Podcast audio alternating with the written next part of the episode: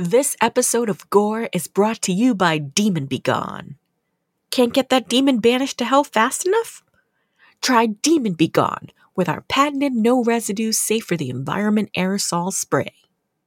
When you got a demon invading your space, spray Demon Begone and spit in his face. Now in new Alien Away scent. Good evening, and welcome to Gore, a horror podcast to keep you up at night. I'm the Wicked Kitten who's getting into mischief, and with me, as always, are my creepy co hosts, the lovely Travis, Well, hi there. the endearing, the ethereal Fae, Hi, hi. and lastly, the dread you've been feeling since you hit play on this podcast, Dreadly. Hello. It's been a couple of weeks, so let's play our usual game of what you doing, what you watching, how you been, Travis. Uh, aside from work ramping up and being rather insane because it always is at the end of the year, um, it- with the holidays and everything, I was I spent a lot of time on um, projects and gifts as I was finishing those up for family and friends. So I didn't get a ton of time to just watch things, but I um, did watch a couple of pretty fun spy movies back to back for Wait You Haven't Seen. I watched Three Days of the Condor. And then I followed that up by watching Condorman, which, if you haven't ever seen Condorman, is possibly the greatest thing I've ever seen in my life. Uh, it's Are a they 1981. No, not at all. Um, although Condor Man does reference Three Days of the Condor because in it, a guy works at the CIA and he tells somebody else, "Look, not everybody at the agency looks like Robert Redford." Um, but uh, Condorman is a is a 1981 Disney live action movie about a comic book creator who ends up working for the CIA in Europe, uh, doing missions, uh, while he's working on his comic book for his character Condorman, including at one point uh, wearing a uh, airbrushed feather like feathers are airbrushed on the flight suit and he has giant wings and he flies away. It's uh, it's incredible. Uh, and I, I highly suggest you find it. It's not it, you can rent it at a couple places. It's cheese as all hell. Um, and i loved every second of it. I cackled laughing while watching parts of it. It was fantastic. Um, so those are the big ones. I'm going through watching the pretender as well. Um, as i'm on the treadmill every day so that's still still happening and still quite a bit of fun. I did play a couple games though. Um, I started up Vampire the Masquerade Bloodlines again Yay. because I haven't played that and God, I played it when it came out. I actually wrote a review for it back then, um, and I think I played around with it like once after that. But it's been well over ten years since I've even looked at it. So that was fun to install and start playing again. The game's still fun. Um, I'm hoping that the sequel will actually get done. Um, we'll see. I'm Supposedly fall of next year. Or this year. Ye- right, but it was also supposed to be February of last year. Um, Yeah. and then like March That's why I said supposedly. year or two before. so uh, it's been like it, it was stuck in development hell, and then they basically just got a new developer and started from the ground up again. Um, so who knows? But I'm hopeful because I loved the first game, um, and I've also been playing a lot of uh, Ship of Fools. Still, that game is just fun. It's so silly and dumb, and I I love every second of it. Ship, ship, ship. Ship. Not saying that I sing that a lot while I'm playing it, but I might sing that a lot while I'm playing. That's all I think of whenever I, I, I hear the name or I see you playing, because apparently, for whatever reason, everything wants to tell me what you're playing all the time. I, It's like, your friend is now playing, you know, what is it? Uh, I don't want to know what games people are playing on Steam. That's all I'm saying. Not you specifically, but in general, Steam. Stop it. I don't want to know what they're doing. How will you know if it's playing dirty games? That's because the name is usually, you know, like uh, your friend Luigi is playing with himself or something, you know, like it's some weird. Uh, what version of Steam do you have? Uh, I'm just saying, it tells me because then on the friends list thing, it pops up a name and it's like whoever is Oh, playing whatever. So if they're playing, you know, like Whips and Chains Part Two, Extra Whipped Cream, you know, like I like see that. I want to know if that's a game. H- How angry would she be if she saw a little thing pop up now that we're starting to play games? Stop telling the people the games I play.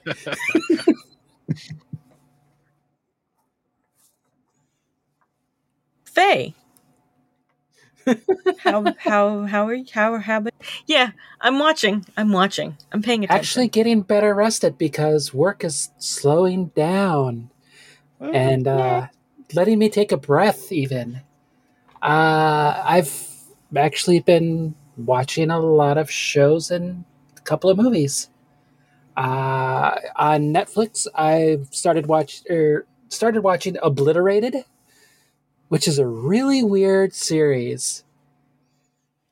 Uh, basically, a bunch of top end military people uh, save the world by by stopping the terrorists from blowing up New- uh, Las Vegas with a Hmm. nuclear uh, bomb.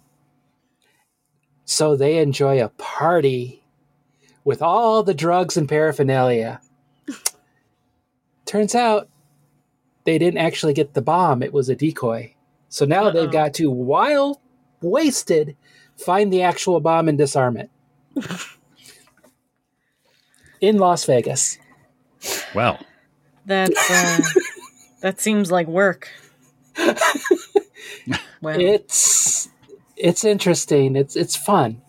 It, it it's really why the hell are you guys doing this type of stuff? uh, I also watched uh, 65, which Hmm, is yeah. the uh, the the uh, what's his name? Adam Driver. Yes, where where he's he's i- in the future or maybe it's in the past. I oh yeah, it is in the past because it's dinosaurs. Uh, that's kind of fun. Uh, Like, Adam Driver versus dinosaurs. Yep. While protecting a little girl. Uh, also watched Knights of Zodiac, Knights of the Zodiac, uh, which is based on the anime uh, Saint Seiya. Hmm. Skip it. If you enjoyed the series, the original series, skip it. I was screaming the entire time. I mean, I can't say that I enjoyed the original series because I'm hearing those words for the first time as you mentioned them. So, Well, it was also known as Ronin Warriors in the U.S. ah. from the 80s. okay, I may have heard of it then, but I never watched it. Maybe. So Maybe. now she's Uh, telling you to go watch the show even though she just watched the movie that's her real It's, recommendation it's I mean, it's a shonen series, so I mean, it, it's like early Dragon Ball, but it's with the with Warriors of the Zodiac and Athena and all of them. Uh, also watched Marvel's What If season two. oh nice I watched all of it. Oh, it was so good. I'm happy. I like where it's leading. yeah i where I hope just it's leading.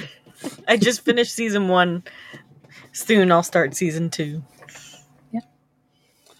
I also watched uh, more anime adaptations. Uh, Yu Yu Hakusho.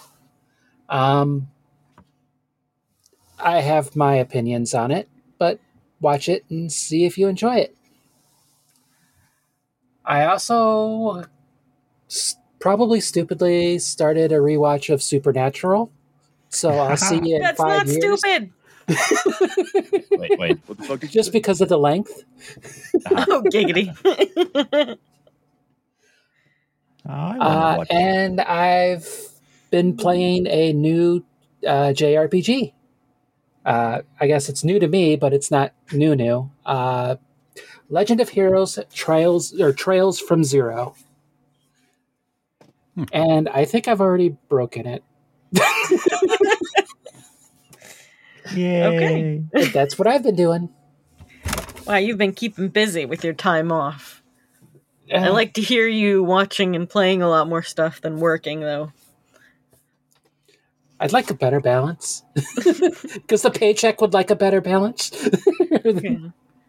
I would take a smaller paycheck if I could, you know, have more fun. Dreadly. Ooh.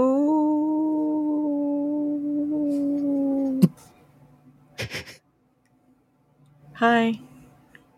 Have you Hi. been two weeks with your stuff? How are you? How are you doing? Hello. I'm doing. I'm doing good. Thank you. Thank you. Okay. What have you been watching? Well, I have been watching a lot of things. Uh, so I'll start with what I've been playing because that's shorter. Uh, I thought mine was long.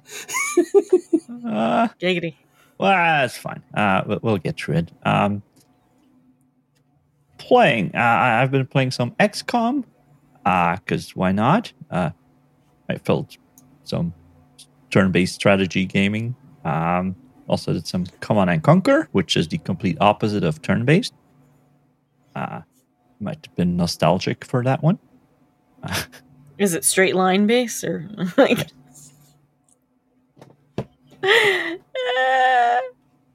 Mhm. Shut up. Uh, and on stream, I started uh, for for a change a JRPG. I guess, yeah. Uh-huh. Uh, I've started Final Fantasy VIII because that Final was the only one left, and I uh, skipped I'm that. sorry. um, you know, it's not the worst game ever. The junction system is not a good implementation of a system. Um, and there's some stuff that I hate because, uh, for example, re-equipping all shit whenever you go to an, into a dream and come back from a dream. Don't forget the But- draw. Oh yeah, drawing. Yeah, yeah, that's fun. Uh, Yeah, but that, good story. Bad I'm gameplay, in my opinion. and I have to admit that this might be my favorite in music because all the songs in this game are just great. They kick ass. So, yeah. Uh, making my way through that one uh, on stream. Uh, so, come laugh at me for drawing a lot of magic for no reason whatsoever. Draw, draw, draw, draw. There Yeah. are ways around around that, uh, uh, apparently, but I just couldn't Well, play that game. I, I I'm just playing the game as is, so you know, we'll see. Uh, I did kill a T Rex, so proud of that. Uh, that's about it for gaming. Uh, watching stuff, I have uh, caught up on Doctor Who. Nice. Uh, minus the last, because there was apparently a Christmas episode, which I that one I have to watch yet, but I'm They're up so still good. there.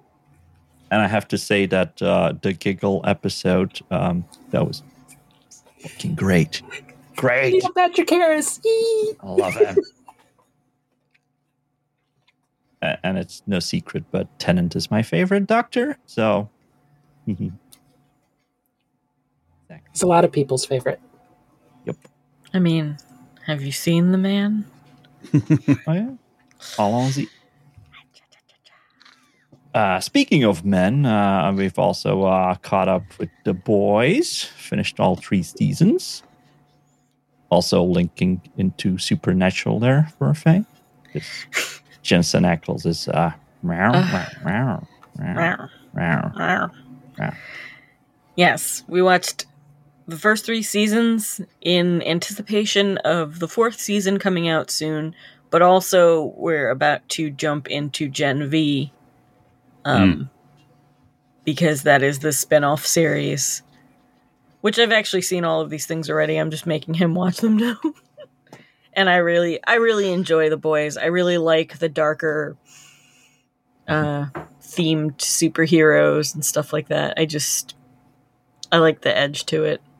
And it's getting me lots of new samples to use. Ha ha ha ha! Which I won't put here because Wiki would kill me. I can always edit it out. you want to play them your favorite? Okay, okay. He just gobbles that vagina right up. Nom nom nom nom nom nom nom nom nom.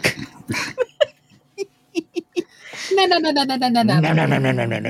and it's even better when you see it because she's making them. She does like a little like. Uh, I should make a gif of that as well, or an email. that poor girl. I should do. Uh, and we've also continued watching Cheers, where we have done two full seasons, and we're now on season Yes. three. We just Cheers. introduced him to Dr. Frasier Crane. Woohoo! Ah, yes. Yes, uh, still great. Um, I hate Carla. She's a bitch. She just like look, okay, I've never noticed this before until this watch through. But she instigates people doing terrible things. Like she teases um Cliff because he won't stand up to some guy that he doesn't need to stand up to. Like Cliff was being annoying because that's his character, right? And the dude was just like, I don't like you or whatever, and blah blah blah. Cliff goes over and he goes, Hey man, you know, whatever, and I'll buy you a beer. Like he was super nice. And the guy was like, I don't like you. And fine, he's a jerk. Cliff's a nice guy, even if he's a little annoying sometimes.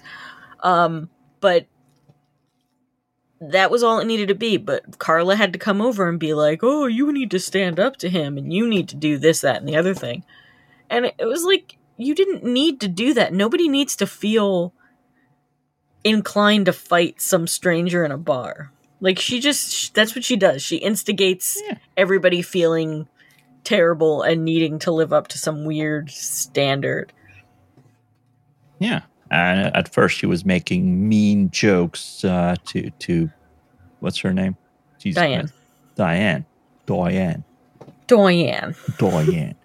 Uh, which I appreciate. I like those, that kind of humor. But she quickly went like all the way, like, uh, we should kill her. Oh, she should be dead. Oh, she was like, Jesus Christ. Chill. Yeah. chill. Like it she flipped a switch at some point because at first they just didn't kind of like each other and then all of a sudden it was she friggin' despises her. Oh my god. But yeah. Uh, and also I watched some movies. I finally watched the Super Mario Brothers movie, uh, which was fine, fun. I liked it.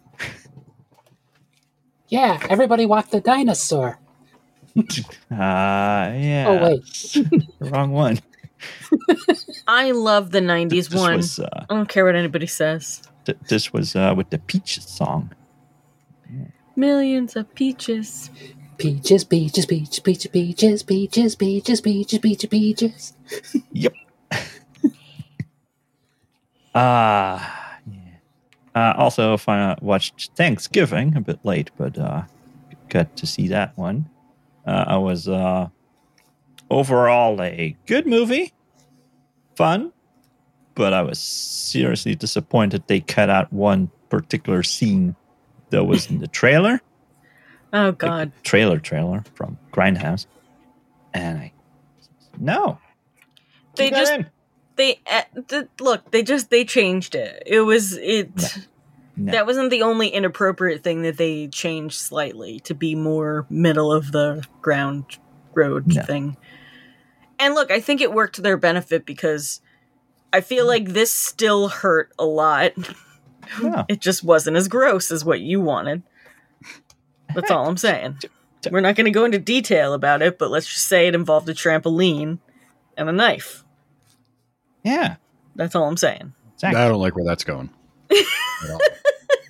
At all. Yes. No, yeah, just the sounds- knife was just, just jumping bad. up and down on the trampoline. That's all. it was weird. It was saying, wee! uh, furthermore, uh, I have uh, finally seen John Wick 1, 2, and 3. Yay! No, so you're three quarters of the way there. Exactly. Uh, those movies are great fun. And it's always nice to see uh, Keanu Reeves and uh, Morpheus uh, together in a movie. I love I love Laurence Fishburne in those movies. His character is just awesome. oh, yeah. Oh, and that We- one pigeon was cute. We say, He's What? bitching. We still have to get to that fourth one, but Yes. we're Uh, which uh, I I would like to point out that at the end on John Wick three, John Wick is dead. Period. He's Yeah. dead. The end. Dead. look. Yeah. No way. Dead. Like no, no, no. Uh, we like I. So I've gone over. I've reviewed all four of those on my show, and one of the things I talked about it was uh, by the end of three, what you realize is that John Wick is a barbarian with like a twenty constitution, and he he just he like he just wills himself to be alive. Yeah. Because like we He's went back and like trust me, die. I said the same thing when he falls. It's like we we slowed it down to watch as he hit like I'm like, okay, well he hits this thing and it's kind of flat. He could be okay. But when he hits no, the uh the fire escape, that's when I'm like his spine is broken. like there's no way. Like and He's a they could- barbarian monk. they You can break your spine it, and He heals. die. He Yeah. heals that fast. Yeah but they show it on purpose. Like bang, bang, bang, bang bang Like, bang. Oh yeah. Oh no. They you feel it. Yeah. The, the only explanation I have is that during all these movies, he's been hit by more cars than anyone in history. So maybe he has a Just tolerance wait. for it. Uh, You haven't watched four yet. Neither have I. Spoilers. Uh, I don't want It's not a what- spoiler, but there is an it, No. it, there is an entire scene that takes place around the Arc de Triomphe in Paris. It would have been a spoiler if he had said he wasn't hit by a car in one of these movies. That, that 'cause I expect this. There are things I expect. So, Yes. and uh, speaking of cars, we had our monthly Patreon movie night, and we watched Christine, Yes. Yes. which is also in a segue in today's movie, by the way. Many segues with this. Actually, it's funny because if you think about it, and I didn't even think about this until later, I guess, but the movie that we watched for the New Year's movie, technically, right? It was Christine, because it's like the last scene of it happens on New Year's, basically. And the movie that we covered, the last movie for Christmas that we covered, was End of Days, that takes place, or no, that was the New Year's movie, right? The New Year's movie that we did, I'm sorry, that was End of Days, and that takes place on New Year's Eve with a girl named Christine. hmm And I was like, huh, And you, you you all look knew at this in advance, and you planned this like this, right? yeah, I totally planned this. I mean, Yeah. because like I wanted to see if any of you guys would notice this. Wicked's Yeah. over there playing 4D chess on us. Ah, Yep, checkmate, my friend. Um, cheap bitch. you know where I was going. Ah. Uh, yes. Uh, yeah, that's about it for me. Yes. So I, you know, you know, I went through the whole Marvel universe a little bit back, and so I was randomly looking through stuff, and uh, and I ended up finding the Flash. So I watched the Flash, and I enjoyed the movie, Wait, no. And then wrong flash. It's a better Flash. and then and then so I went and I I was looking at um I decided to watch Black Adam, which was a mistake for many different reasons. Um but uh but then I was like, "Oh, well maybe I'll go through uh uh the Batman the whole thing cuz I've never seen the Superman movie. I've never seen the Oh, Justice League The movie. DCU. Yeah, I've only seen like the both one the both Wonder Woman movies. Hmm. I've No seen both Wonder seen Woman movies. movies. the Aquaman movie, and I think that's about it. So you saw the better films. Somehow randomly I just did. but if so I'm like maybe I'll go back and watch them. And then I, I was talking to, to Scott and Brian and they were telling me about some issues with the person that plays the Flash. And so I had to look it up and I'm like, oh crap. Like who who would have thought there'd be two situations on both the DC and the Marvel side with people doing some crazy shady ass shit to mess up characters. So dear actors out there, like get your shit together. Stop Yeah. being stop being shitty. Like you get to do like one of the greatest jobs, right? Like stop being shitty. Not that you're listening to the show, but you know. The end.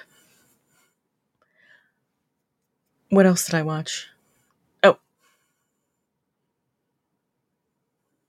No, I think that's it. But I think it's about that time to peek around that corner and give you some of the highlights of horror news. It's mixing Mickey Mouse week. You got Winnie the Pooh. Now you're getting Mickey. Mickey the Pooh? Mickey the That would be better than what we're getting. Well, maybe they'll do a Mickey versus Pooh. Oh God. You know, I, I'm sure it's already on somebody's It'll list to write a script yeah. for it. It was what, like hours after things went public domain that you started seeing the Steamboat Willie uh, horror movies and games. Like it was the day of. Yep. People were waiting for it. They knew it was coming.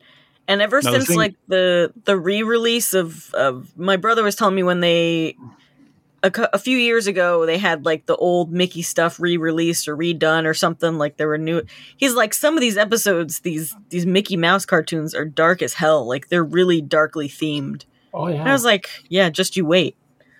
Because I knew this day would come.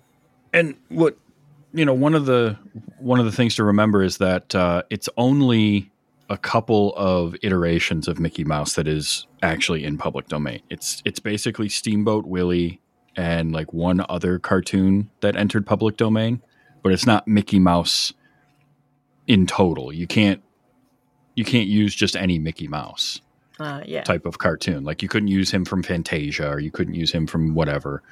Um, but I'm just very tired of oh something's in public domain. Quick, let's do the edgy, you know, the edge lord horror movie version of it because it's just they feel lazy.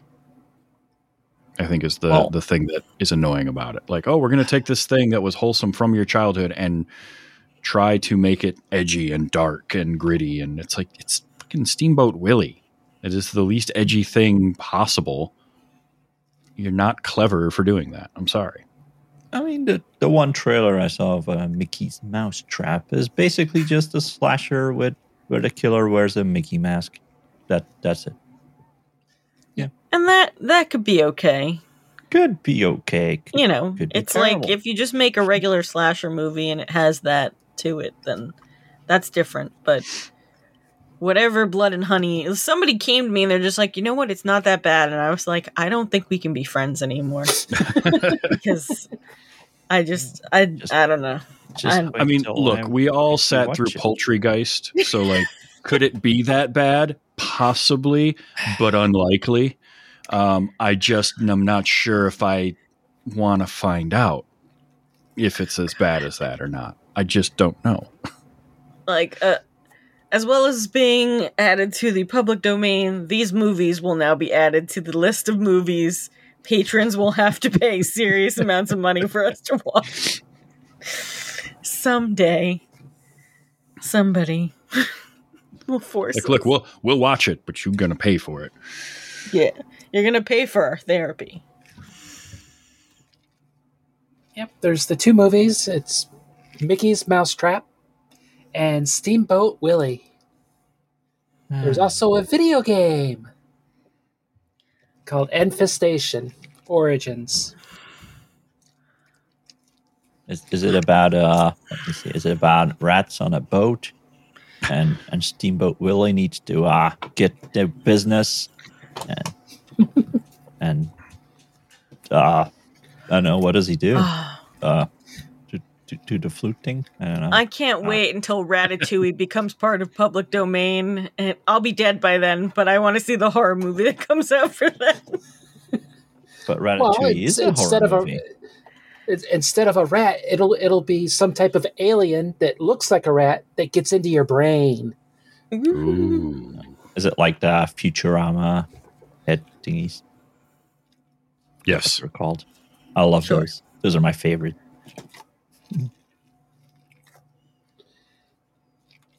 And in not Mickey Mouse news, uh, it looks like unfortunately the uh,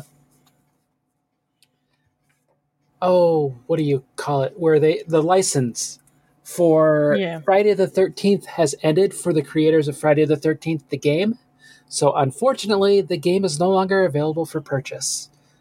But if Yep. you if you st- if you have it, then you can still keep playing it. But For at least you're not allowed year. to sell it anymore. for a year.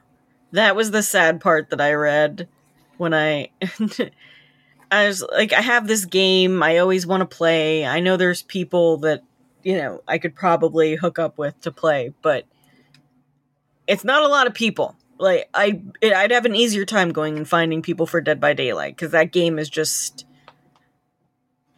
it's amazing because I feel like like Friday the 13th the game is qu- kind of like the heroes of the storm you know, compared to the uh, um, the League of Legends, which is Dead by Daylight.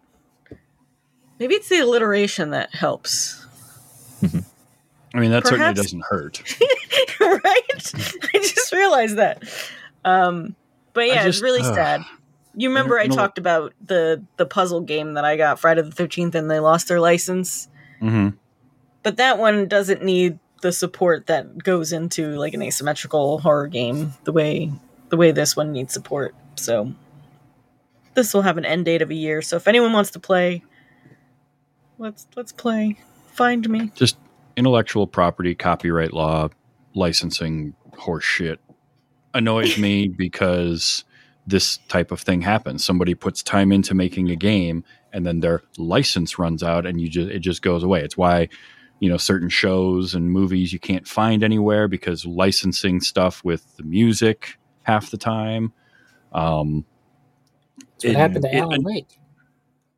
yeah it annoys the hell out of me because it just it, it stifles creativity in a lot of ways and it also hurts it, it can foster some in that it can make you it can force you to make something new or and or original but you also can't collaborate and build off of anything Yeah. because of the the constant threat that it can just go away at any time Yeah. Yeah, that's like the To saddest me- thing.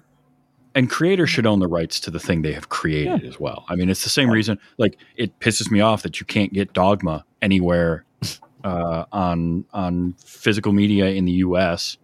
or streaming services because that bloated piece of shit owns the lo- the rights to it and won't sell them back to Kevin Smith for except for an exorbitant amount of money, and so that movie is just held in limbo.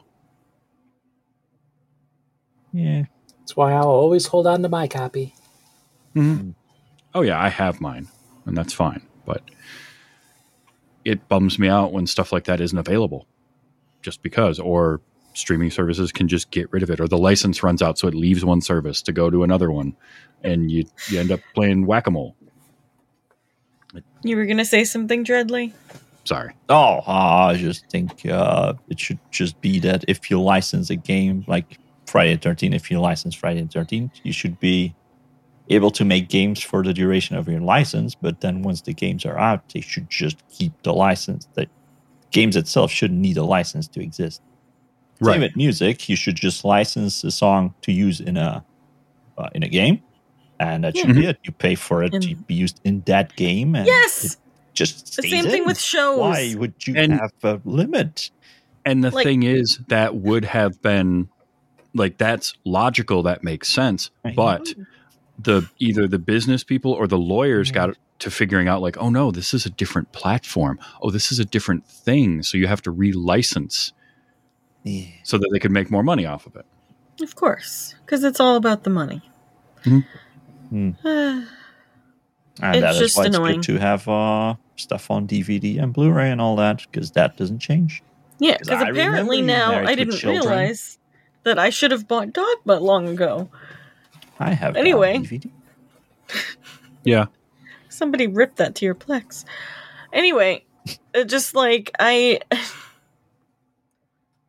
Uh, it's going to be a, a constant thing. And it's just sad because if you think about it, the people fighting over the licensing and, and all the court cases that have gone on with Friday the 13th, and it's like, if you guys had banded together and actually put some work in this game, it might have had enough of a following to make serious money. Because games make money, Mhm. right? Like, but instead you're fighting over this licensing, and now this game is just two games are just dead, Yeah. basically. And the game goes away, and you don't get paid extra for the license anymore either. Like Yeah, so that was pretty no dumb. one won. like Yeah, and the players lose. I know people who love the aesthetic of Friday the Thirteenth over Dead by Daylight, but No, I'm I'm with Dread though, and the way it should work is that when you have created something, that thing, you paid the license to create the thing, and now you can have that. Yeah. And Like- Yeah. there you go. I mean, that's how it should be. Yeah. It makes no sense. Like especially music can be important to a medium. So Mhm. just you could say, "Oh, it just replays a Yeah. song," and like, no, doesn't work. Like married with children, love and Mhm. marriage, and then suddenly season I don't know how much it's a entirely different song, and you're like, Yeah. that does not fit. That's not, Like, no, the only point to watch Bosom Buddies is to listen to the opening theme song with that, you know, that I don't care what you do. da- da- da- da- da." That's a great song in that moment. at Yeah, least. or I mean the the opening of Chuck, right, with Cake, short skirt, Uh-huh. long jacket. Like, I know a lot of people. That's what they equate that song to is the show Chuck. That's just how they know it, and that's they know it's that show because they hear that music. And it's the risk you take when using a licensed song in your thing, but it shouldn't be that risky, and you shouldn't Yeah. have to worry about that. Anyway, rant over. Oh, you I'll heard off it here. change your ways, you bastards. Or else. Exactly. Yes. And now for tonight's feature presentation.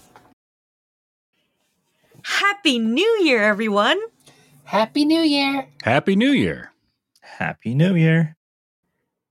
I got us a little present. Oh, what is it? A one week vacation to Antarctica. I'm sorry, what? It'll be fun. We can relax, enjoy the cold, have a barbecue. I don't know. I'm not a fan of the cold. We're going. Okay, okay. No need to bite my head off. Is it safe to stay there? I mean, what if something happens and we need help? What if I bite your arms off right here? I mean, that's a valid. Wait, what? How are we even going to get there? I booked us a flight on Norwegian Airways. Well, okay then. We'll make the best of it. That's the spirit. Exactly. We're going to bring lots of spirits. Oh, and one more thing. Hope y'all don't mind me bringing my dog along. His name's Jed. You've gotta gotta be You gotta fucking kidding. The Thing is a 1982 science fiction horror film directed by John Carpenter from a screenplay by Bill Lancaster, based on the 1938 John W. Campbell Jr. novella Who Goes There. And it gets its name from the prior adaptation of the story, The Thing from Another World, or the movie that we covered last year. Ah, that made me laugh. The film stars Kurt Russell, Keith David, T.K. Carter, David Clennon, Richard Dysart, Charles Hallahan, Peter Maloney, Richard Masur, David Moffat, Joel Polis, Thomas G. Waites, and A. Wilford Brimley as the Oatmeal Man. This movie has a lot of people in it for such a small cast. Uh, and that's my one critical note of the movie because uh, I just fucking adore this iconic movie. And I think we all do. So there's no there's no question. But uh, for three questions in this episode, I'm gonna do a very quick um, shit. Where did my note go? Ah. A very quick. Who do you think you are in this movie? Or, you know, which character are you most like? So, Travis, who do you think you are in this movie? Look, I mean, the obvious answer I want to be is Kurt Russell. I want to be MacReady because he's got he gets to fly the the chopper, right? He has his own shack. He has an amazing hat. That hat is a character unto itself. Um, but let, let's face it, I, I ain't no Kurt Russell. Even though I have I have plenty of beard to be MacReady. Um, but I mean, it, I'm totally Windows, right? I'm just gonna get shit beat out of me all the time. Oh, poor Windows. Um Wait, I wish I had a pen on me. Okay. So we're going to uh we're going to get that D20 out again and we're going to roll. Do you have one in handy or should I use mine? You have yours? Okay. I trust Fae. Okay? She's going to roll for you. 10. Okay, 10. Who you actually are in this movie is uh you are a copper who uh bleeds to death after your forearms get bitten off by the Norris thing. In the best scene in the movie.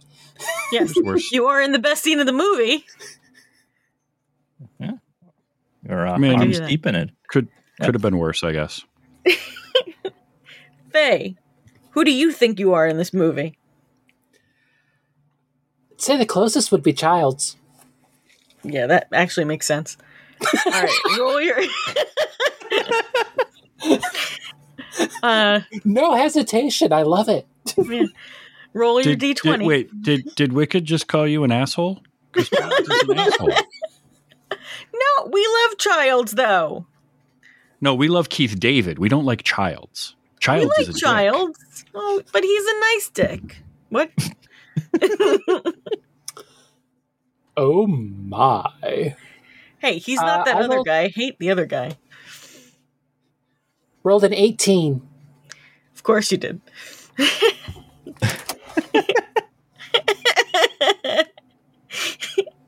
I like that you think that's proof. I believe you. I believe you. 18. Uh you are Nauls in this movie, played by TK Carter. You just disappear into an underground cave and are presumed dead. Although apparently your death was pretty gruesome and they couldn't even film it. Um, but you live pretty long. You're like the last one to die? Question mark. And you have great taste in music, so you know, Yeah, listening to Stevie Wonder. and never turning the fucking music down. Hell no. I love that. No problem. He just goes near the radio and is like, "Nope." Dreadly, who do you think you are in this movie? Well, uh, I would first like to point out that I agree with what you said in your intro that there's a lot of people in this movie. And Mhm. every time I watch it, I'm like, oh, right. Oh, oh right. Oh, all right. Yes, who are you most of the, uh, and I don't mean to be racist, but most of the white people mixed together real well for me. I mean, especially the ones that die early on. Like, it, uh, yeah. Also, they don't, all right, maybe they do, but I feel like they don't say the names enough for me to go, okay, that's that person. That's that person. But maybe they do, and I'm just not realizing if it. they do, then the movie would be five hours long. So I don't. I don't know. I never have trouble separating them all out. uh huh.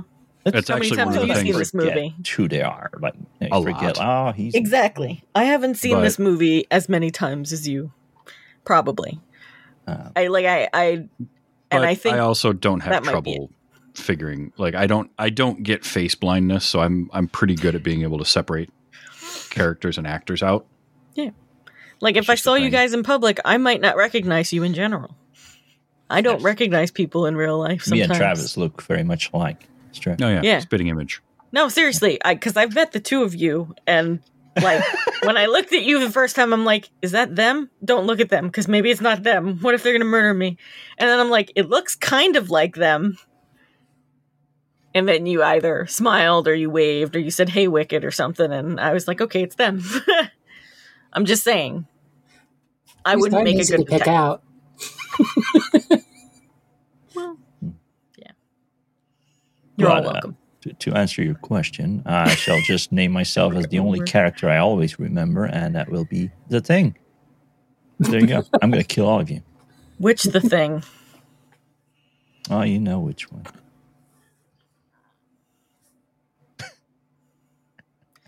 Okay. Actually, the roll the dog d d20. What? The, the dog one.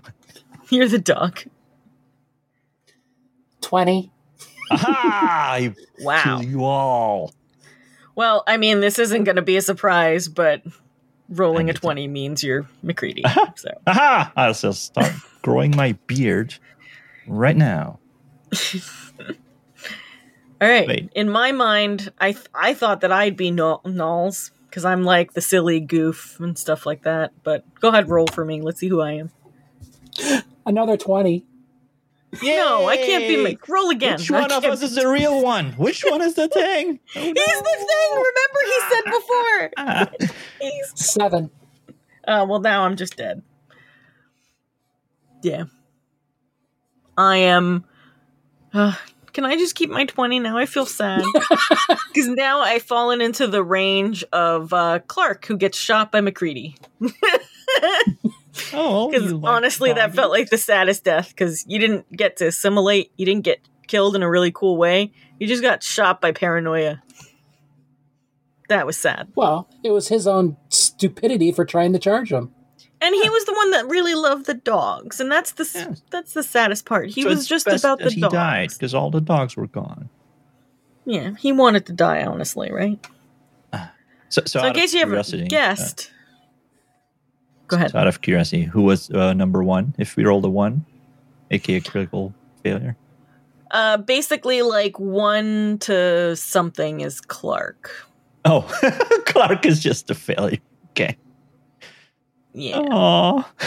What? You didn't you didn't use any of the the, the Norwegians? you know what? God, those I were should have those. Those Norwegians should have been like one, two, and three or something. Yeah, but they they they Especially Especially the the one that exploding dropped the grenade. yes, he's number one. Fuck that dude. yeah. They rolled a one. What a failure! Like you go looking for it, really, really, dude. Okay, whatever. uh, yeah, I had uh, MacReady was twenty, Childs was nineteen, Nauls was eighteen, Gary, who made it until you know Oatmeal Man killed him, seventeen. Windows was sixteen. I just kind of had it in like uh, who died in the worst way or a better way, or who didn't die. You get my point. Uh, uh, Fuchs. Fuchs was 15. Hmm. Because somehow I felt that that was better for him to have maybe killed himself than everything that comes before him. Uh, 11 was Norris because he's a thing who, you know, had a heart attack. And that's just, that's got a sad, that's going to be a sad day as a thing. That, you know, your first day on the job, Well, but then that raises the question of do the do the things know that they're things? Exactly. I think they're smart. They've got Right, but there there's the theory that they're they're such a perfect copy that they believe they are who they are and or who they're copying, and so they don't know necessarily. So they may, they may not. Who knows? I feel like if we were to get into that conversation, we would fall into a hole where my brain wouldn't like would just turn into jello.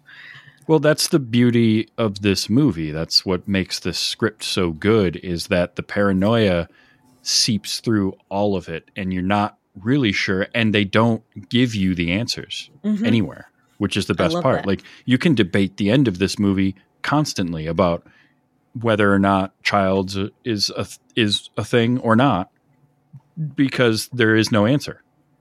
hmm At that point, you know, they were going to hibernate anyway. They just wait for the other person to die and then go hibernate.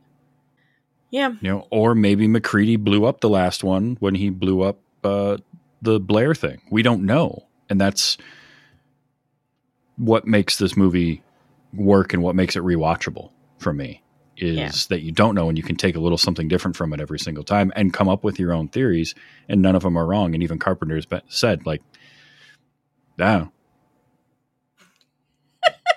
it's a very Is that a carpenter way direct to put it. quote? yeah just like eh, yeah well, whatever take another drag off of his weed cigarette and play some more video games.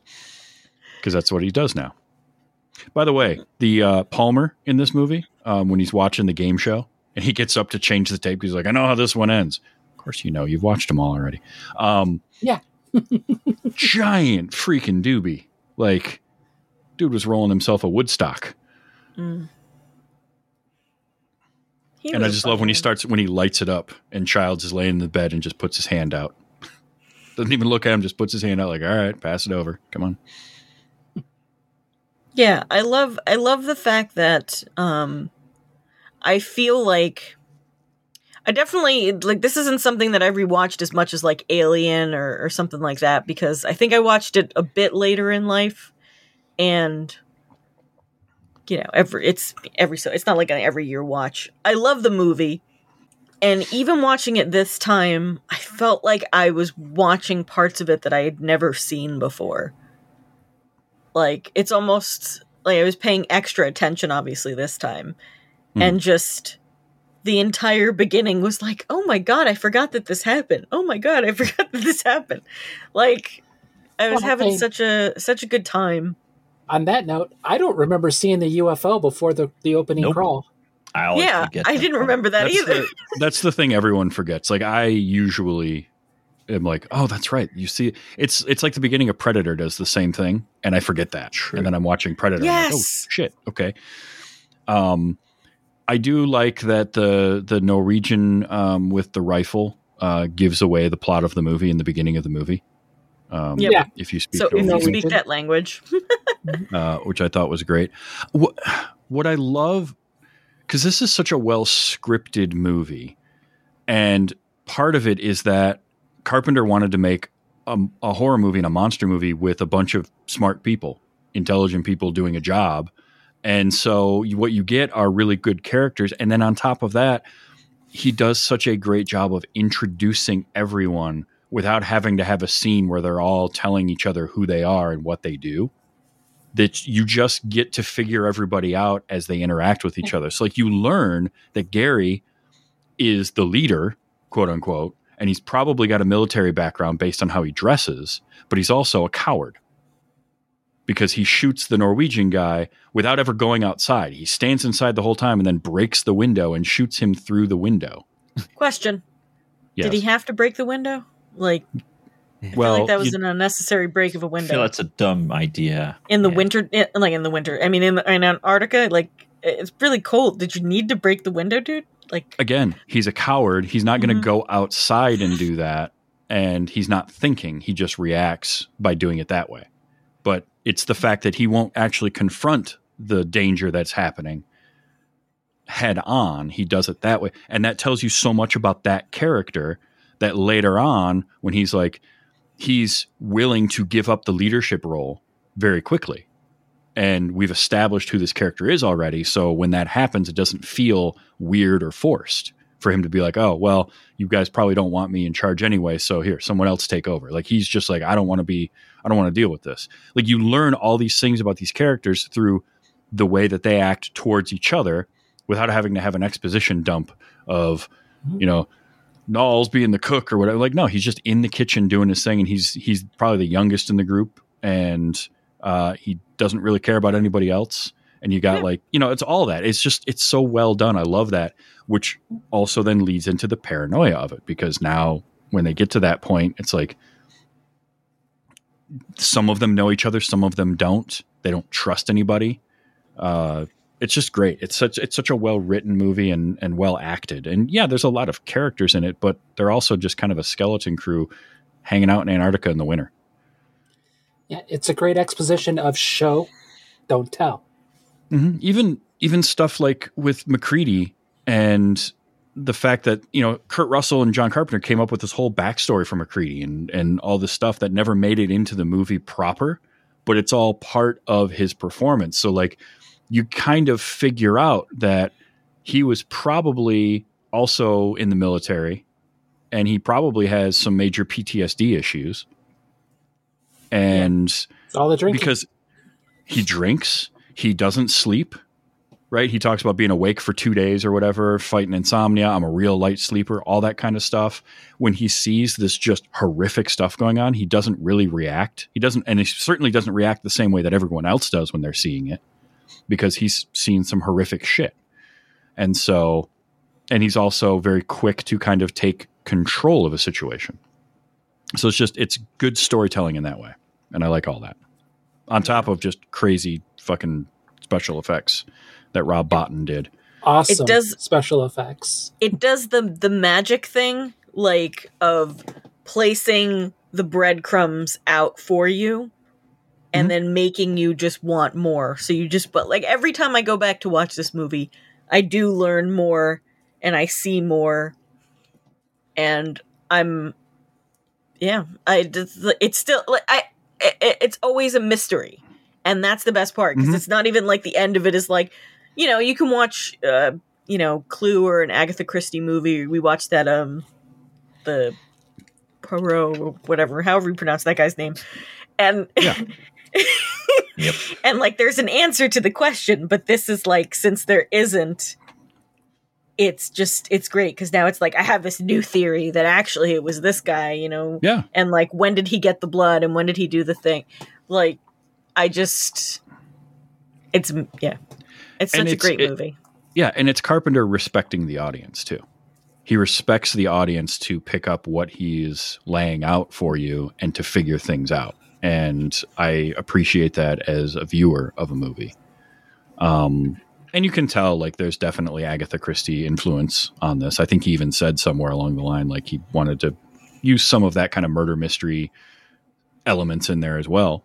Um, but it's just, uh, and this is John Carpenter, right? Like, I mean, he's coming off of The Fog and Escape from New York. You know, Halloween was only a couple years before this. He does Christine the following year. Like, he was just right in his stride hmm and uh, and he was just really good at what he did, and he got a really good cast of people that uh, all worked so well together. And it's amazing that Kurt Russell was the last one cast, like he was the last minute they because Universal didn't want him. And is this before after you said it was after escape from new york right it's after Escape from New York. So You had to catch a he- flight. so he already worked was with them he had worked with he he had worked with um, Carpenter twice because he had done the Elvis TV movie. That was the first thing they Oh. worked on together. They needed Escape from New York, and Universal wanted somebody else. They apparently again tr- online trivia, so who knows how much of it is true, but they offered it to just a ton of people, and all of them turned it down. And last minute, there um, Carpenter had mentioned Kurt Russell, but they weren't sure that they wanted him and then last minute they ended up going with him. And he's he's just he's so good in this. There's something about kurt russell that can be authoritative without being uh like too much. I don't i don't know how to describe it exactly but he's got like a, an authority to his presence and his voice without feeling overbearing. So you're just like you you want to follow that guy. You're like, no, be- he's smart. I'm going to do what what he says because this guy's Yeah. good at what he does. like, you confidence but permission. not being an asshole Yeah, no yeah he makes a good that's why everybody wants him or is accepting of him as the leader as opposed to definitely not wanting childs or the other dude Oh, that was the other thing. Universal, the execs at Universal thought he was going to be too young and too good looking to play the character of MacReady. They wanted somebody a little older, a little gruffer for that character initially, but I think it works. I think he grew the beard out and just just Yeah. Again, there's that confidence to him. But like Childs, this is Keith David's first major role, and he kills it. He's he's very good.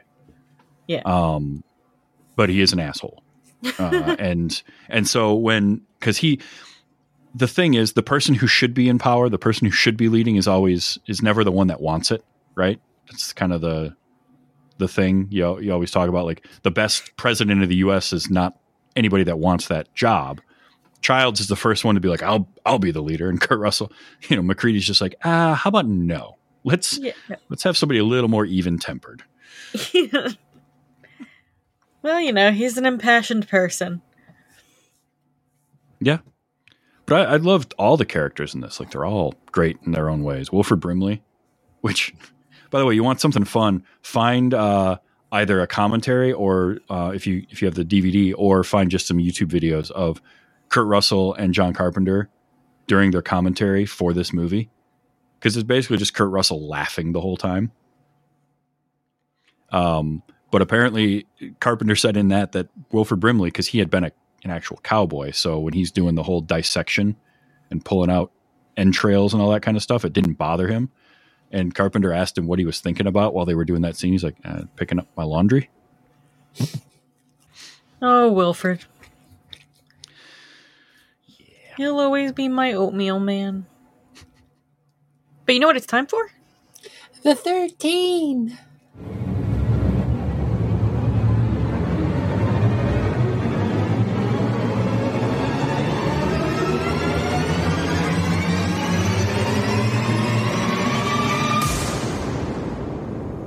The 13 is a specially cultivated list of tropes or our favorite things from horror movies. This list may change or be adjusted as time goes on and in real time because this is real life.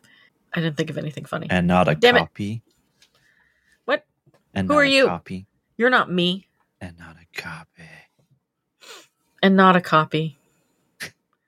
Because this is real life. This list may change or be adjusted as time goes on and in real time because this is real life and not a copy. I'm not a copy. I'm the real one. I know I'm human. hmm I'm Go not. ahead, burn my blood or whatever. Burn my blood. What? Number one, kitty cat. No. No. Disappointing lack of cats up there. However, Funny Yeah. an dogs. incredible dog actor, though. Yes, because Jed was awesome. Mm-hmm. The pup pups are great, especially especially Jed. Amazing. Uh, Every time I see it, just the dog opening the cage and like biting the thing off. Like I, I, I know that's not real, real probably, but still, I think that's super impressive.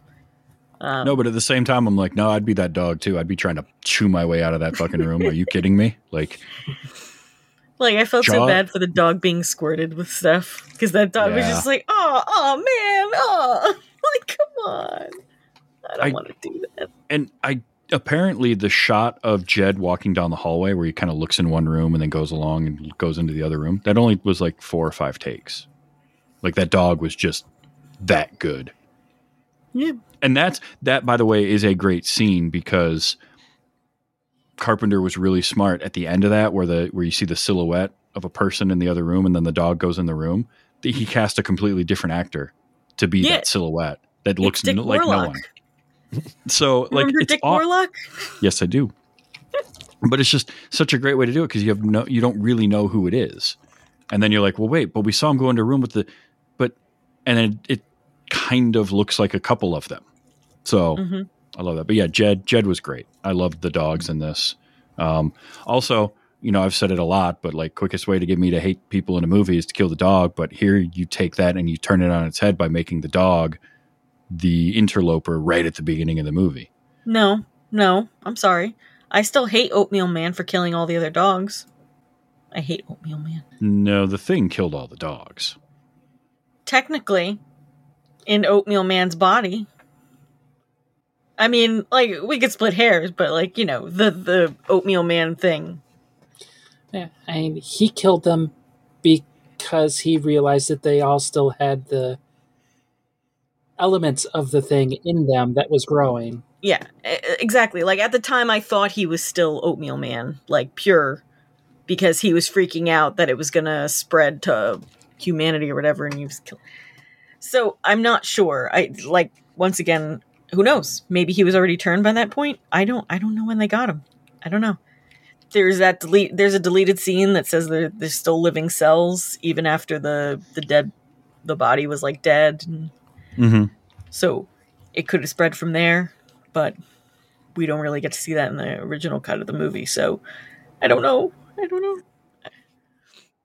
That making the dog the original thing and killing and starting everything is what you know is flipping that that normal thing of like no don't shoot the dog in this case shoot the damn dog like because that's not a dog anymore it's a weird alien that just looks like a dog and i like that i, I like that aspect of the movie because i like when a movie challenges stuff so it's good dogs Number two, Volkswagen. Obviously not. Disappointing lack of Volkswagens down there. Unless, unless the Volkswagen made the helicopter or the, the uh, crawler. yeah, they could have made the snowcat you don't know Uh, the new Volkswagen Snowcat. Number three, scary location, time of the year. Uh, middle of the art Antarctic. in Yes. winter Isolate. Well, I mean, that's just what it is. But No. No, it's literally winter in the Antarctic. That's why the whole movie's at night, right? Because the sun, the, the only stuff during the daytime is at the beginning of the movie. The sun goes down. It doesn't come up for a couple of months. a couple of months. The the movie's only a couple days long, Right. isn't it? It's going to be dark for a while. Well, But it says Technically, right they at the beginning of the up. movie. technically, I think they messed that up. But the um, yeah, did this movie create Antarctica horror? no, because wait a minute, no, because the other one was the was the Arctic, right? It was the Arctic, yeah. Yeah. Okay, so I wonder if this is the first movie that's set there. I can't think of anything else. I'm sure there was something set in Antarctica before that, but You think? But a horror movie, I mean? Hmm. I mean, no, but this specifically, I can't think of anything, but it's not the first movie to give you the isolated, cut off from the rest of the world feel, which is what well, of course. basically isolation isn't for. the new thing, but like, but like when we get into like scary locations or something like that, like this would be, this would be something something different. Whereas like like underwater isolation is a different kind of isolation, and this is Mhm. just like in the middle of somewhere where no one can get. Or and space isolation. I love space isolation. Uh, and I know there's A- Alien versus Predator. Don't write your letters. That came much later. Not that anyone writes letters, but a strongly worded email. Number four, meta horror, fourth wall breaks, mentioning the title. I mean, they say thing a lot. True. That is true. Um, as uh, Travis mentioned earlier, the the dude in the beginning kind of giving away the plot of the movie. So if you actually did speak Norwegian, uh, that's kind of like I guess not breaking the fourth wall, but it's definitely a spoiler alert. I wonder, did Poor they change that in Norway? Did, were, were the Norwegians someone else in Norway and they changed the language thingy? I don't know. Or, or were the Norwegian people just, oh, well, five minutes in, let's go home? I mean, it's not long that you have to wait to realize there's something going on. That's true. So it it's not that big of a spoiler. But yeah. But it's translated to you get the hell away. It's not a dog, it's some sort of thing. It's imitating a dog. It's not real. Get away, you idiots. So they were at least kind calling about it. them idiots is amazing, by the way, because he was the idiot of idiots. I think that's the guy with the gun who said all that. Or was it the guy? Yeah, It was the guy with the gun. Yeah. The guy with Who the grenade was the, the, the moron. I Really. mean, the But- guy with the gun shot like a hundred bullets on a dog running in a straight line. With like, come on. You try shooting from a moving helicopter. Hmm. Yeah. I mean, they could have just landed close. They could have done a lot of things to make it easier for him, and just odds would be that he hit something at one point. well, he did hit one I, I also didn't remember how long they were chasing that dog in the beginning of the movie too. yeah. That was a long chase scene, but it was sweet. Cause pups. It's even longer from the prequel. But um bum. Hey, can I tell you a story now? I'm going to tell you a little story. So, I I had only, I guess, you know, when the prequel came out, my friend told me about it. She's like, "Oh, they got the new thing that just came out," and I was just like, "Okay, cool. We'll watch it." And so I watched it, not knowing anything about it. I just thought they had remade it.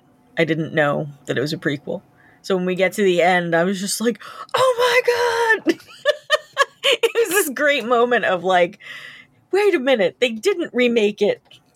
Yeah. So I mean, they did use That's the exact same title for crying out loud.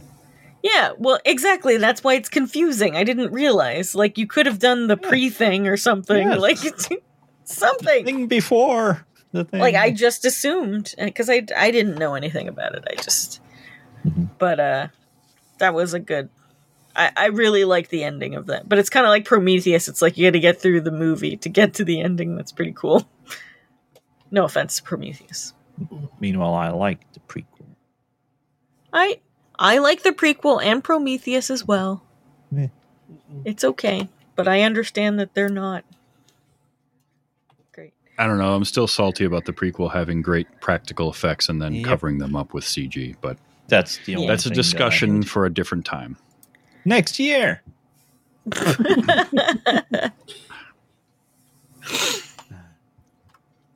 Uh, Ah, so Number not a fourth five. wall break, but uh, just a window break, like we mentioned. yes, he broke the window for. N- well, I mean, I get he was trying to shoot somebody, Yeah. but But I, I it just really bothered me. uh, the windows up there. They should probably oh down there. Uh, they should probably be a little thicker for you know the cold. Those broke easily. Or like flimsy. Yeah, he was just kind of like with the gun, just like Blink, blink, blink. And I'm sitting there like, it's freezing fucking cold. What are you doing? Like, what are you doing? It's not like these are like um, temperature sealed uh, rooms or something. Hey, they've got a pretty damn good heater in that building.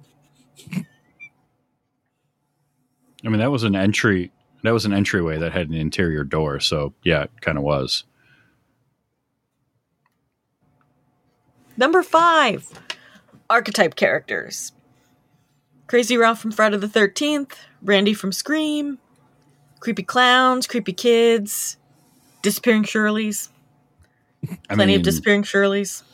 you got a lot of tropey characters, right? Like any kind of movie like this has those. You got your your doctor, you got your you know the leader guy. We talked about Gary being the leader, but also being a coward. I love Doctor Copper, and I like that Doctor Copper has a nose ring too. I just Um, noticed that this time watching it, by the way. Yeah, I, I was always like, I oh, always shit. love that because it just feels like just a weird random thing to have your character have a nose ring, but like Mm-hmm. Yep. it's just a, it's there. You got Keith David Uh, is the asshole you love. mhm, Richard Masur as uh, Clark. You know, he just cares about the. Do- he's just there for the dogs. The dog loving idiot, yeah.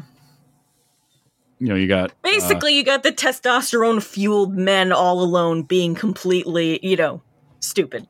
well, Well, not again, stupid, but stupid. you, like you don't know you don't know anybody's motivation for why they, Paranoid. they they choose to be in Antarctica on a skeleton Yeah, crew like true. this, like separated and isolated from the rest of humanity.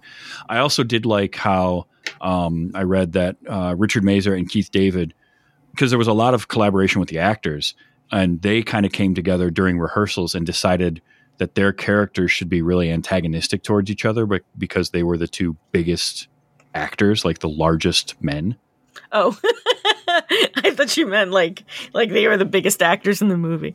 No, they were like physically the largest of the group, and so they felt like the two of them should just be antagonistic because it would be like you know two two big bulls fighting each other all the time. Like they would just stand off a lot. And I thought, again, that's a small thing that actors do in a piece like this, and it adds so much that you don't think of on a conscious level.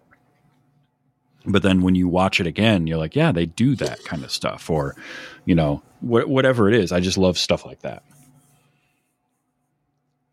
And Oatmeal Man as the genius of the movie? Question mark, or was he already a, a thing at that point when he's on the computer and doing all the the cell uh, computery thingy?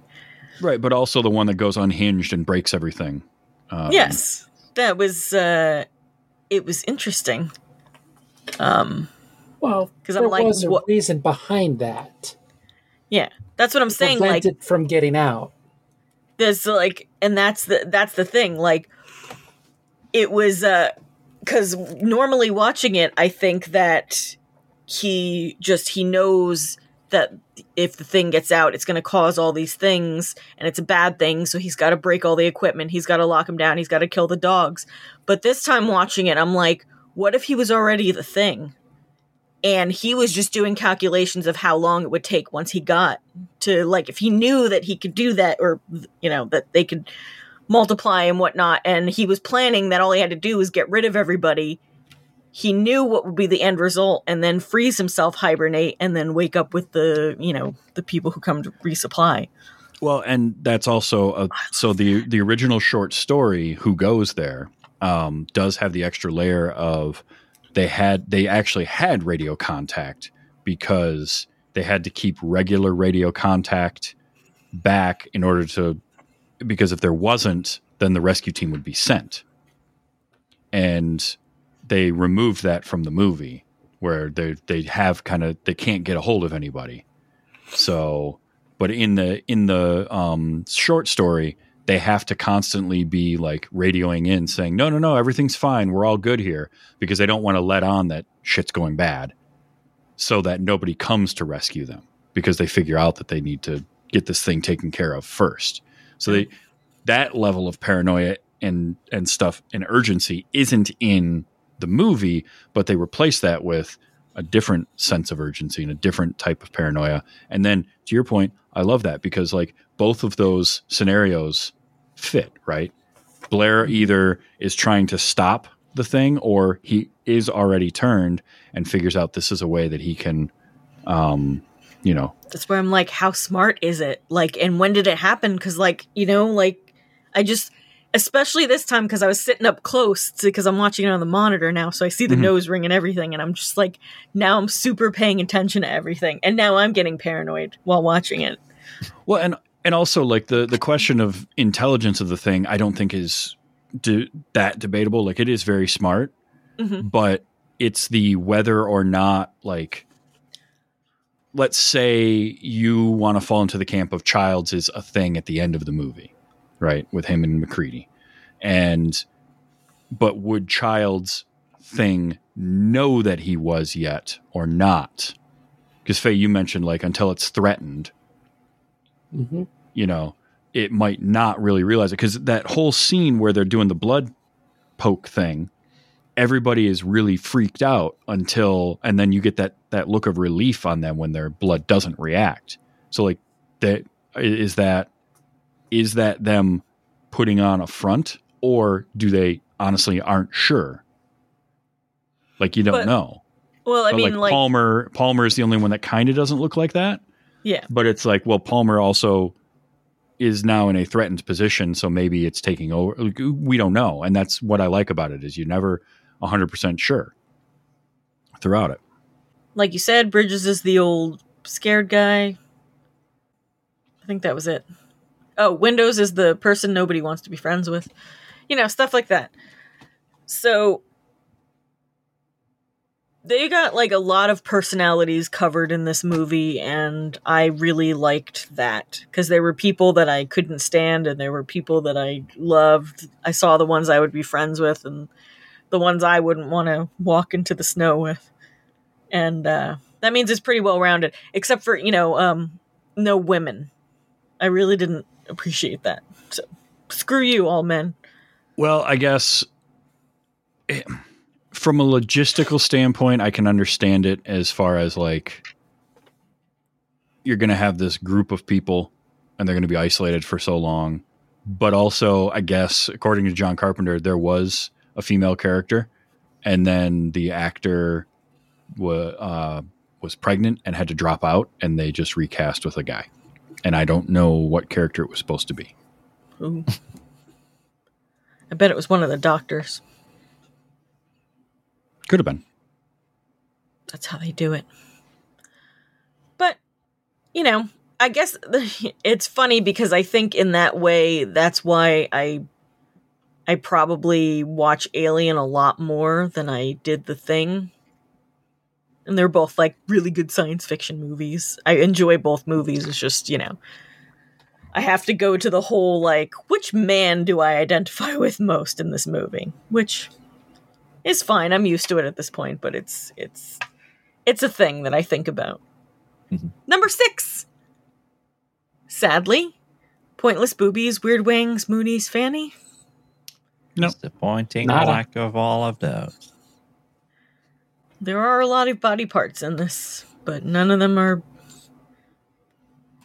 boobies or wings. Number seven. Telling, retelling the legend and or establishing the movie's rules, breaking Randy's rules. I'll be right back. Let's split up. If you understood Norwegian, dude. But like, it's not the kind of movie that does that. So, sort of no. At the same time, like, just didn't. Yeah. Although they did split up. I'll give them they split up. Right? I mean, I mean there yes, were times they they split up. they broke off in groups usually. Yeah. But that's another layer of it too. Is like figuring out who's not in certain scenes, right? Because like there's a scene in the hallway where Windows is getting into the gun storage, and like a couple of them aren't there, but then they show up a little bit later. Ooh, what the hell was going on? You know who? Like it, Um, that's why I'm like, there's so many people in this. I mean, like, aside from the people I already know, which is like Oatmeal Man and Keith David, TK Carter, and Kurt Russell, the other guys are kind of, well, there's one other guy I know. The rest of them are kind of like a blur. And then I'm just like, well, who was that guy? What was he doing? But this time I, I feel like I, I got a handle on more of the characters than I, you know, I have in the past but that's what makes it more of a mystery for me because it is hard to keep it straight. So, you know, it's not like watching Alien where there's, you know, there's eight people on that ship or whatever. This is like, what was it, like 15 people? 12? twelve people. It's only a couple people. more than Alien. Eh. It's way more. It's like twice as much.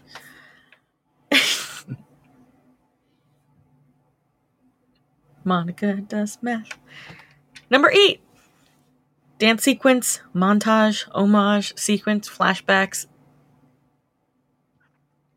Not really. Just the videos of what the Norwegians did. Oh yeah, that's right. They they did pay homage to the uh to the original movie that we covered last year with some of that. Yeah. I like I liked how they they had the circle around the UFO, and then in this movie, it was the circle around the burning fire, almost in the exact Yeah. same shape. Yes. That was a good one. And I guess the uh, the thing did a bit of dancing whenever it was on fire. That's true. Fire dancing, we call it.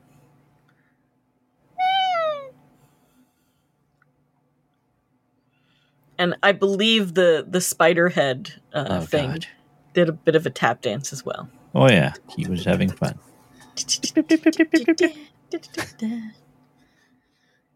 What in the hell?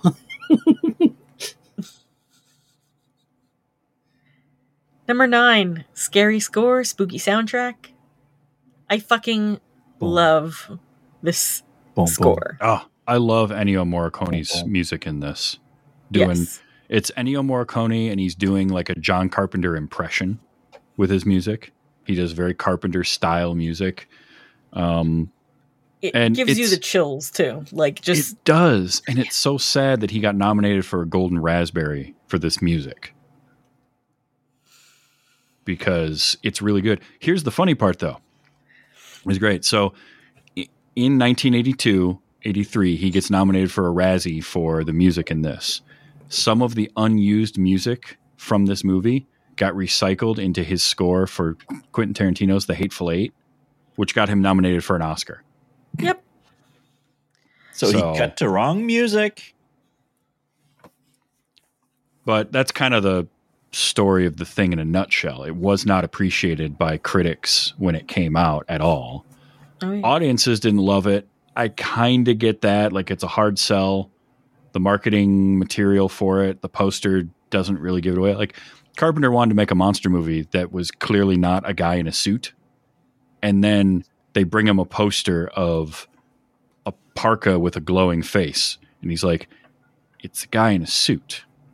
But at that point, he didn't really, it was like, take it or leave it. This is your poster, or you don't have a poster. And so he had to go with that because he didn't love the, po- he didn't love that poster. I, you know, I like it, even though it doesn't really fit the way the movie looks. But like, also at the same time, at the same point, this movie came out the same year as E.T. So that was going to be kind of tough because E.T. sort of just sucked the oxygen out of the the room for all of the movies that summer. Um, but like critics hated it, most of them. Critics are poops. This is a great movie. most horror.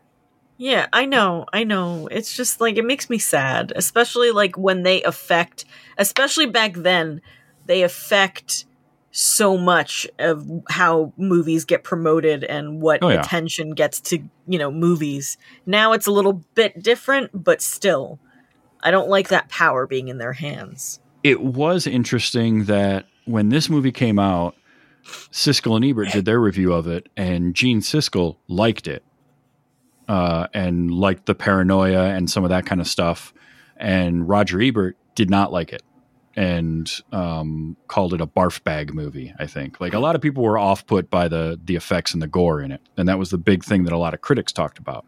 But it's just that was an interesting one for me to read about because usually that would be flipped, right? Like like Scream came out, Ebert liked Scream, Siskel didn't. That kind of stuff would normally be with a lot of these genre films and these horror films. But in this case, Siskel was the one that was like, no, there's a lot of really good stuff going on here. Um. But I guess Carpenter also said that, um, like, people calling him, a reviewer called him a, pornogra- uh, a pornographer of gore after this movie came out. And he's like, that probably hurt me more than anything else in my career. He's like, not Ghosts of Mars, but being called a pornographer of gore. That should be an award that we give out on the show, by the way.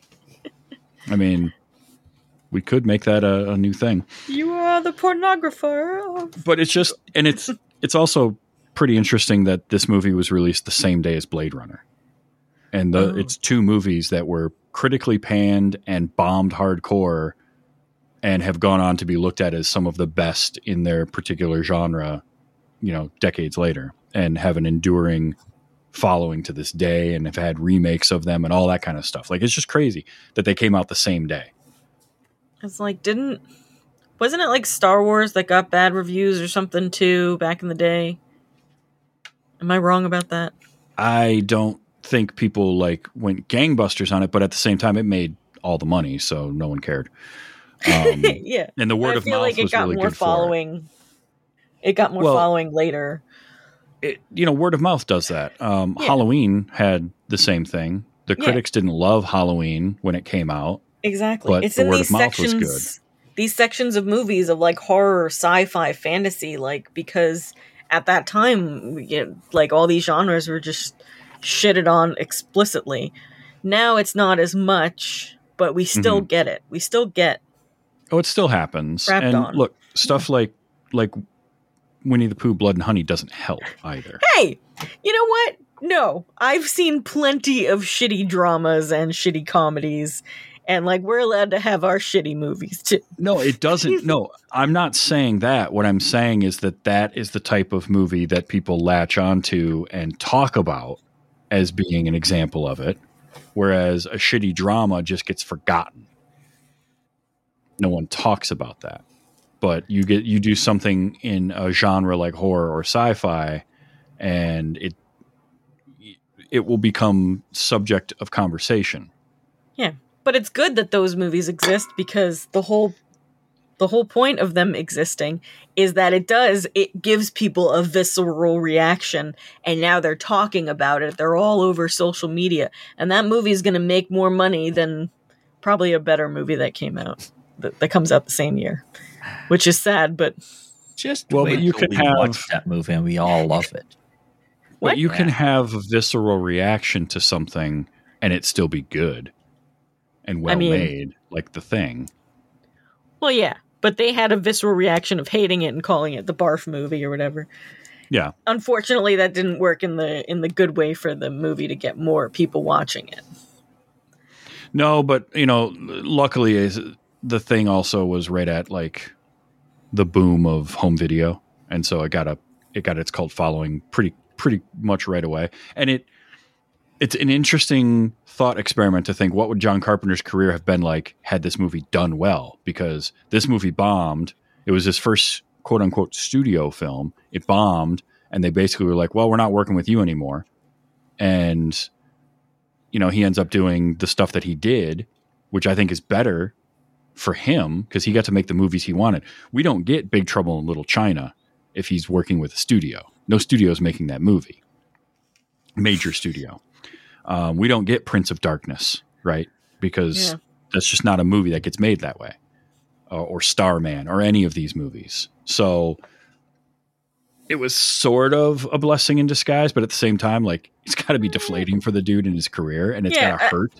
A- At the same time, like he could have made the decision too to be like, well, those aren't the kinds of movies that I want to do all the time, and he could have done some studio stuff and then some outside, and he probably would have made Big Trouble in Little China. That would have, man. We should cover that on the show. By the way, Oh, I'd that's in the future. That's a Well, horror. There's a scary part of that. What? But the music, the music in this movie is great. Oh, is that where coming we were? to coming back to where Oh, we were. music, yes, yeah, music. Like it honestly, it honestly is really good and it's super atmospheric. Yeah, atmospheric. I mean, he's an music in this. amazing, amazing composer. So Oh yeah, Oh, I called it. I wrote down. Here's my notes of the score, by the way, because you know, much like what I wrote for it, I said they were simplistic and eerie, much like my notes. Mhm. Simplistic and eerie. Number ten. That scared the shit out of me. Jump scares, one last scare, and other creepy shit. Fucking spider head. Jesus. Spider head is the best. The paddle. Oh yes. Okay, that's the best. Never mind. That, That's that the best. the best jump scare. Yeah. Boom. Yeah. Bye bye. You know what? I'm gonna I'm gonna tell you a story of have trying to have Claire watch that this past year, and we sat there with her and we're like we're sitting there we're waiting like 'cause we we know it's coming up and we're waiting to see her reaction, and she's like. I can't remember if she was like distracted and started talking about something, but she was barely paying attention and it didn't even like she didn't even jump or get surprised and she was just like, That looks terrible. And I was just like, my little balloon inside my heart deflated. It was just like, hmm. Aw, I was hoping you'd like it. But she didn't like the special effects, which is going to tell me something about this younger generation. That I'm old. Well, I mean, it tells us something about one person. In okay, true. because trust me, there are a lot of people that like the effects in this. But Of course. um, the the whole the tension of the entirety of that scene where he's got everybody tied up and he's Mhm. using the hot wire on the blood, and like you know, you know, at some point one of these is going to react. And you're waiting for it, and you're waiting for it, and they just keep making you wait. And when it finally does happen, and then the sound, and he drops it, and the the way the whole rest of that scene goes down, love it. It's just, it's like it's just a tension, tension, tension, tension, release, and you don't want to Ugh. be one of those guys tied up next to the thing. like, No. you're just like, shit. Get no, me out not of at all. chair. That thing jumped. This time I never noticed this, but it like when it gets up and it like slams its feet and breaks the ground, and I was like, Mhm. I don't Yeah. want to be next to that thing. They didn't either. Apparently not. Um. Oh, uh, when when when Blair like jumps up and uh, gets Gary like at the end, and he's like got his fingers in his face or whatever. Like, Yeah. yeah, yeah. Or any of the chords that would play during those jump scares. Those chords got me enough to jump. I just Yeah. Also, one the point of Oh, criticism there with uh, fingers to the face scene. Like, I would expect the fingers to be melting on the face, like they're melting into it. Like you see Yeah. later when he drags away the body. But like the fingers going in the face would mean that the face is the thing, not the fingers. no, not necessarily. Eh. Hmm. Um, also, the fucking sounds that the thing makes, the the howls and the screams, like when um, Bennings when they they find him out in the snow where he hasn't fully changed yet and his hands are all mangled and Yeah. mutilated, and then it just lets out that scream before it gets lit on fire, or just the sounds that it made are just terrible and eerie. Yes. The sounds are very unnerving. Um There's some stuff that happens when the lights go out as well. Um But I can't remember who was in that scene. Well, there's when Fuchs is walking out of his lab, and he's Yeah. got the lighter, and someone Yeah. walks past the door. Like that was a pretty good jump scare. That was yeah, that one. That's the one I'm thinking of. Um Thank you. I couldn't remember his name. Fuchs. That's like if somebody didn't want to say the F word, that's what they would say or something. I like that.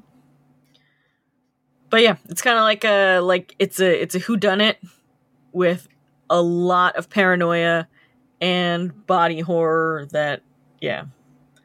Mhm. So it's got all these different sects that really creep me out.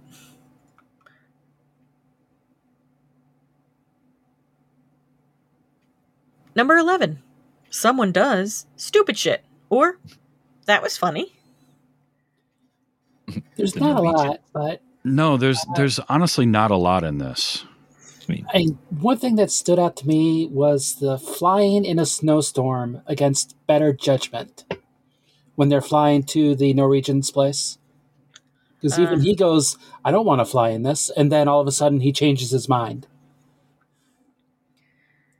Yeah. Well, so he had the final say in it, but he see basically he he's looking up and he's like, I don't know if I want to fly in this, but he can tell how much Copper wants to go and needs to find out what's going on, and he's curious himself because they found 15 cans of kerosene on that other helicopter and all that kind of stuff. So, not the smartest thing to do, but I I wouldn't put that under the normal horror movie people doing stupid shit category.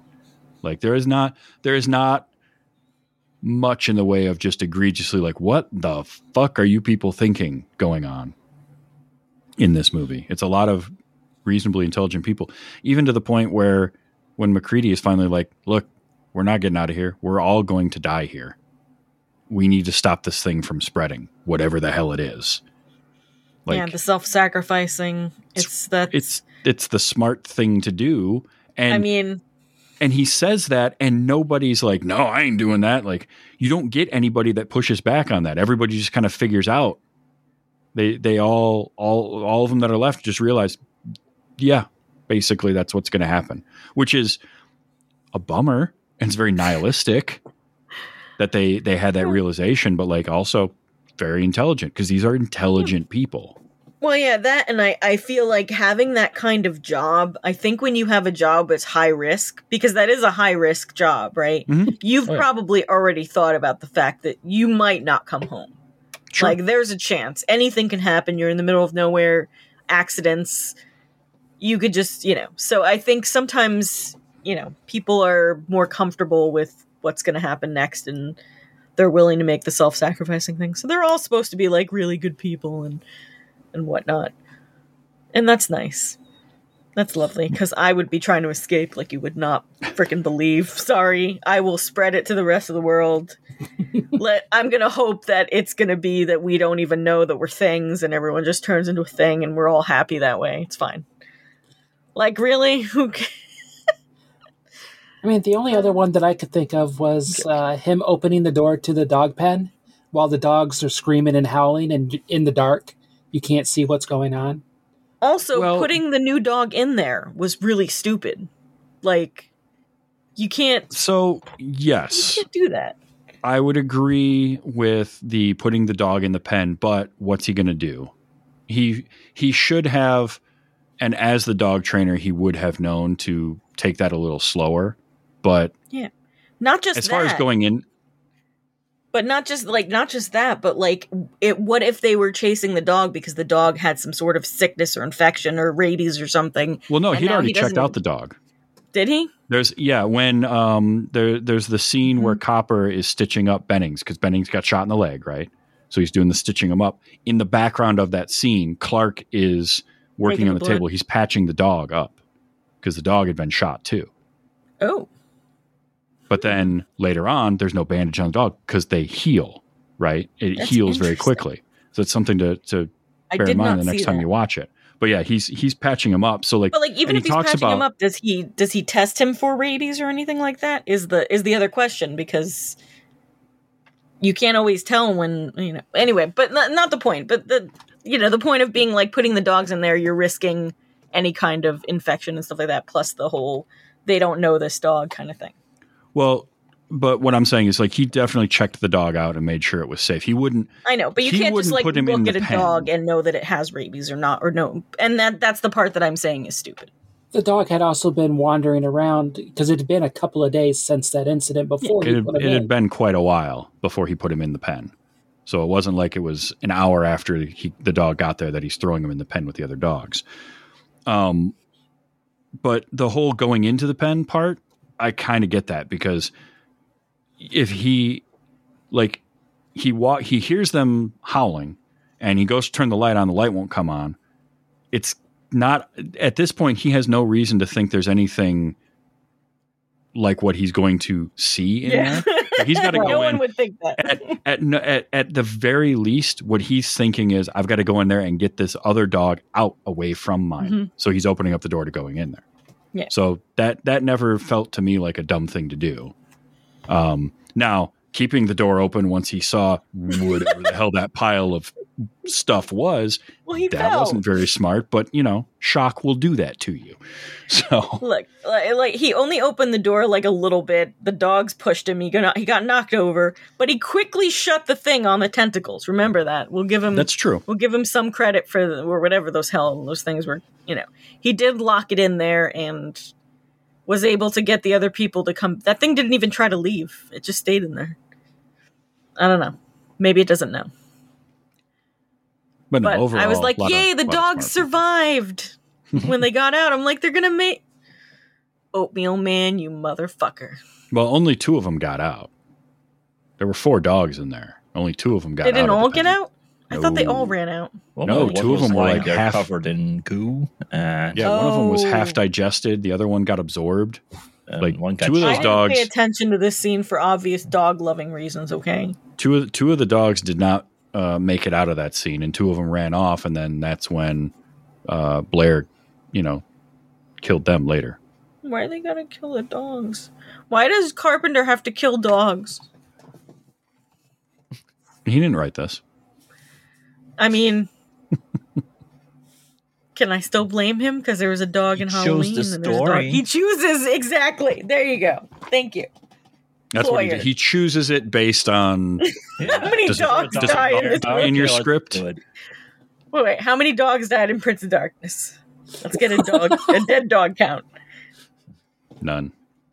All right. How many dogs died in uh, Little Little China and Big? None.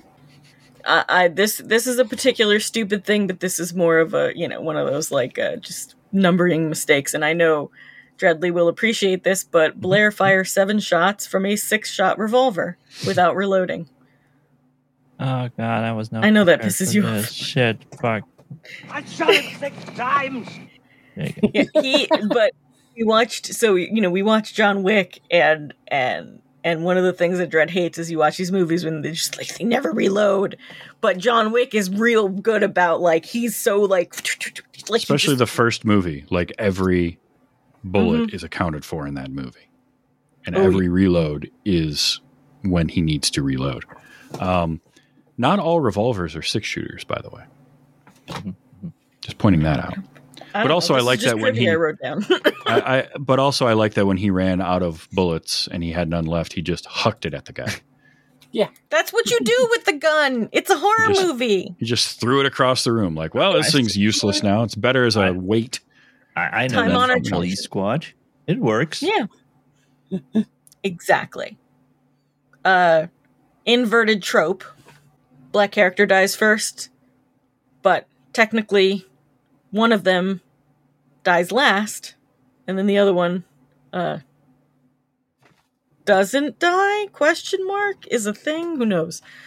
But technically isn't dead. So it's oh, inverted. uh, real quick, you know who was almost Childs before Who? Keith David?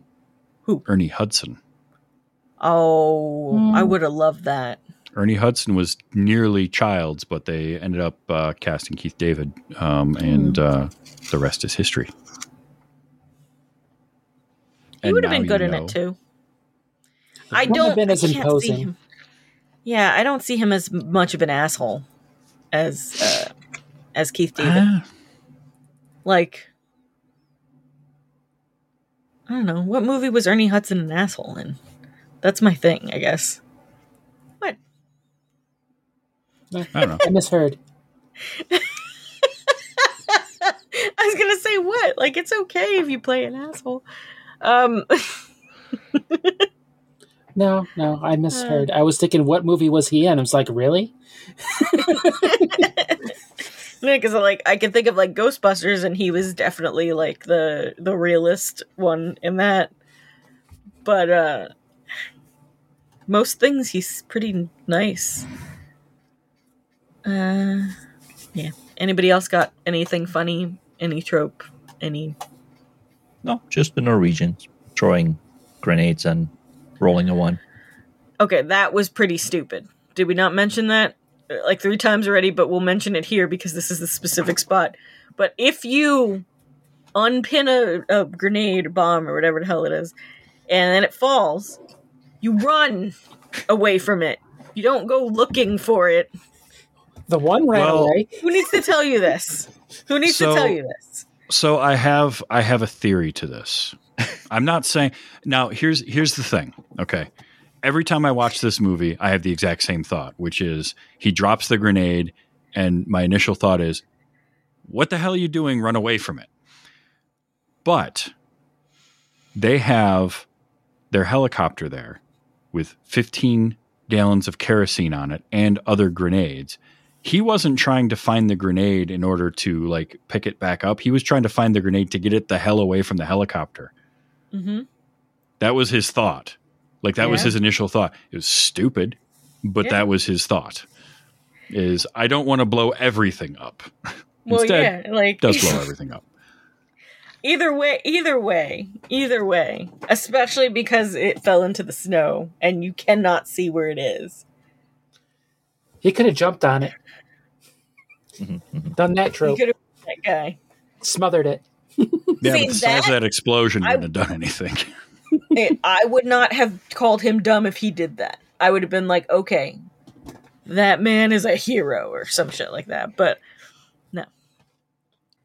That's like when you when you see the movies where they throw the grenade and then somebody else like kicks it back and you're like, oh shit. Mhm. Number twelve. Final girl? Nope. Nope. Because women don't exist. Except for the chess lady. Wow. It was Adrienne Barbeau. His girlfriend. No, it was his at wife. the time. Or wife, whatever. Oh, uh, someone does stupid shit, uh, so you lose a game of chess, so you just fry the computer. By the way, Cheater. Again, though, everyone else that wants it- to play, no. Right, but again, though, th- going back to what I was saying earlier, that tells you a lot about his character right there, without having to have like a bunch of dialogue and a bunch of exposition. He just doesn't give a shit. Because if the thing never shows up, he's just out a chess playing computer for the rest of his time in Antarctica. yeah. But he also didn't let a woman beat him either. So there you go.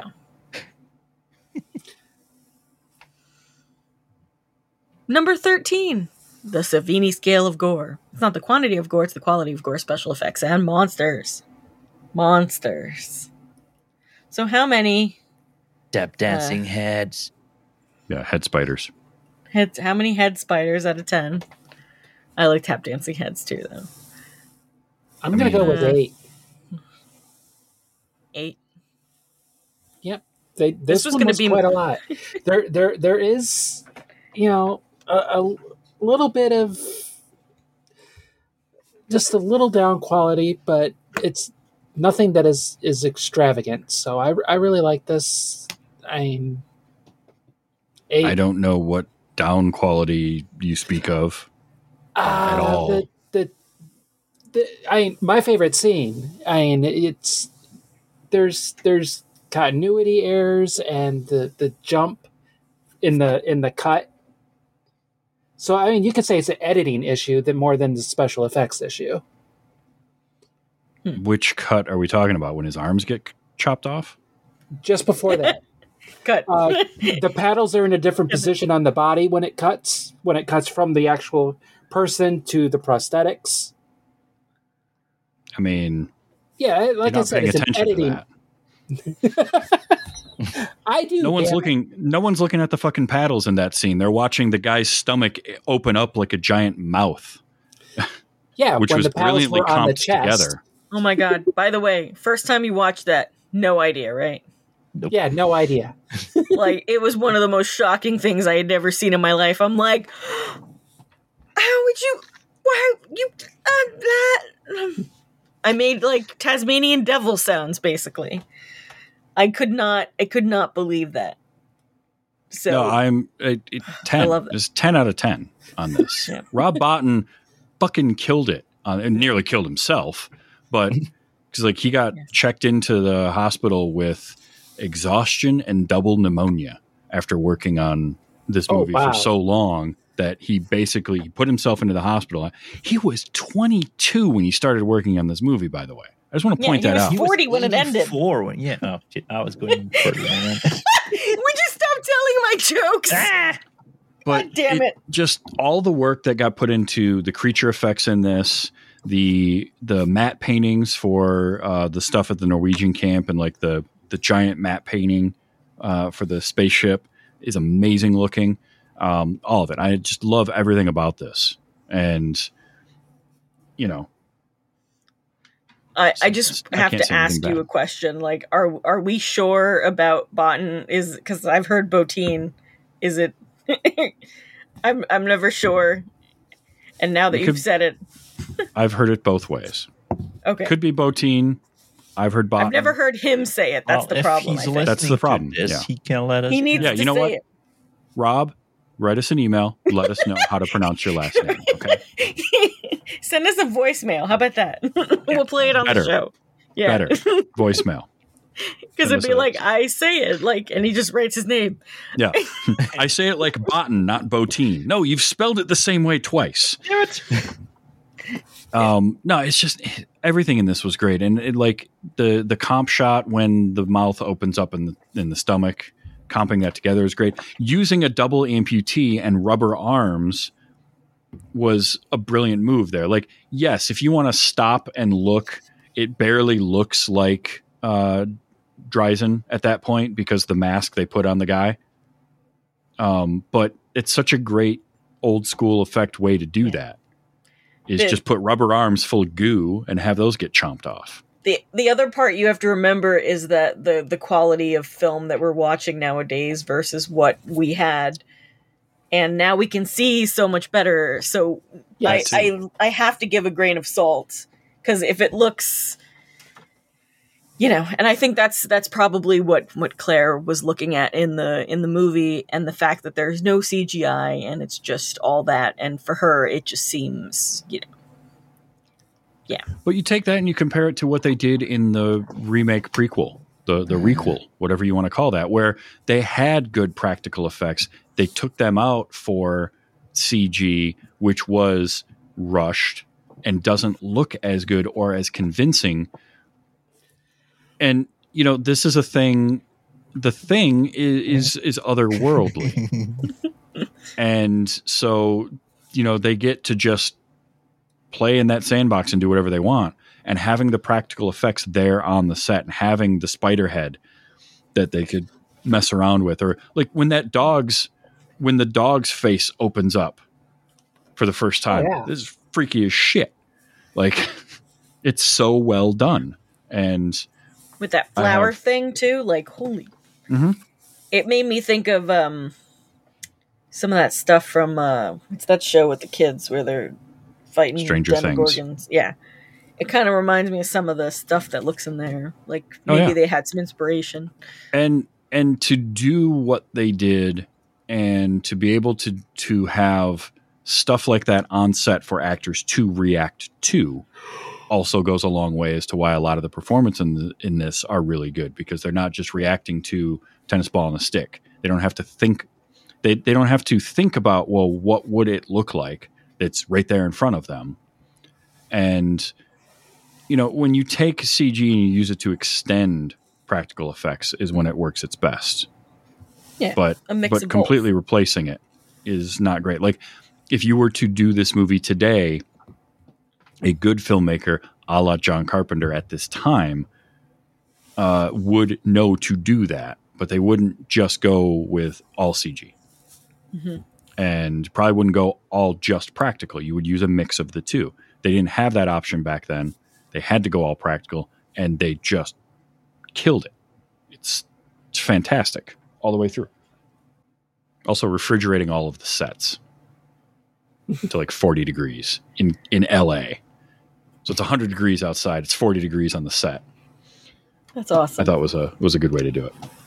I want to work on ice movies dreadly did you have a number I also was gonna give it a ten because uh, while watching it, I was like, "This all looks good," and it holds up in HD now. So, damn, and a fucking spider head. Oh, Jesus Christ! Clickety click click click click click. Ah, ah. I think that's the Ah. biggest testament for it is that it holds up. It's 40 Yeah. years old and it still looks that good. Yeah, this was gonna be my my ten as well.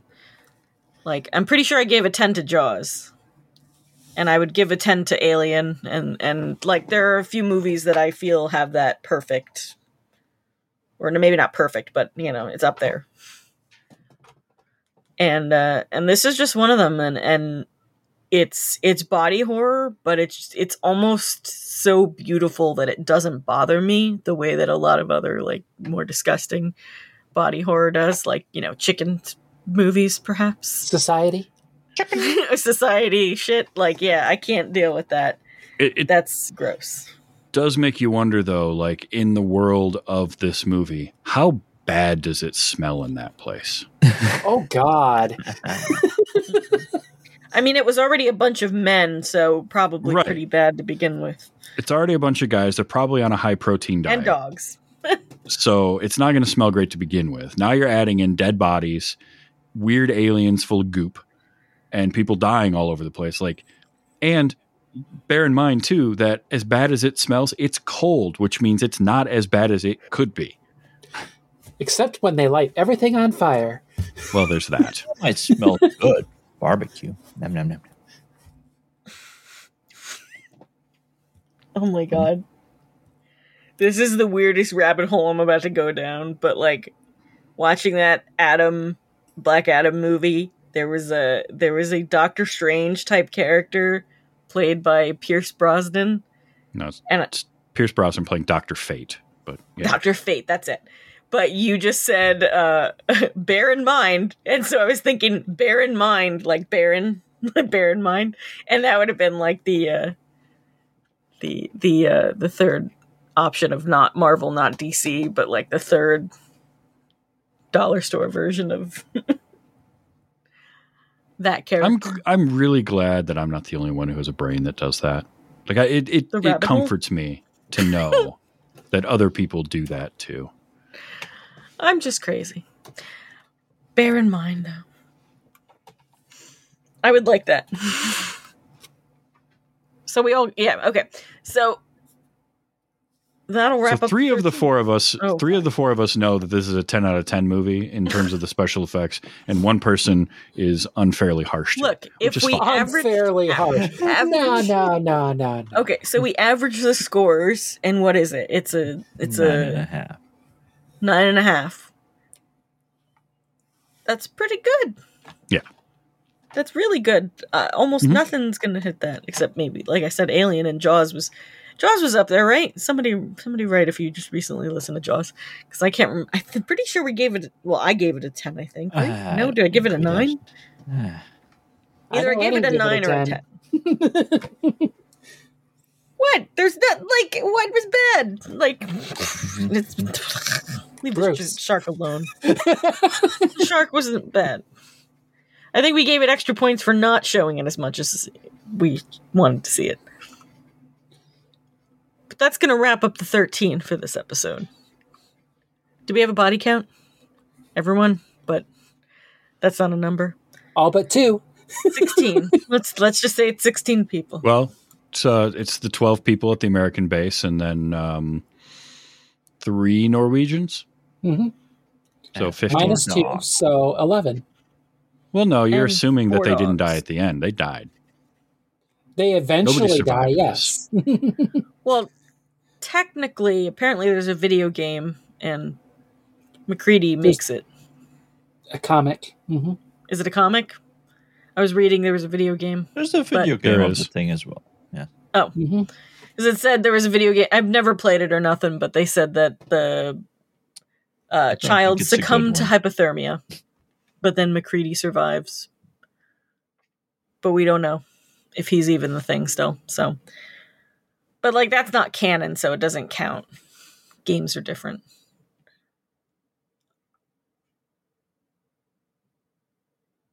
And now we'll play. What the hell was that? It's where we play a clip from our next movie provided by our clip curator, Dreadly. Play the clip, Dreadly. Oh, hey.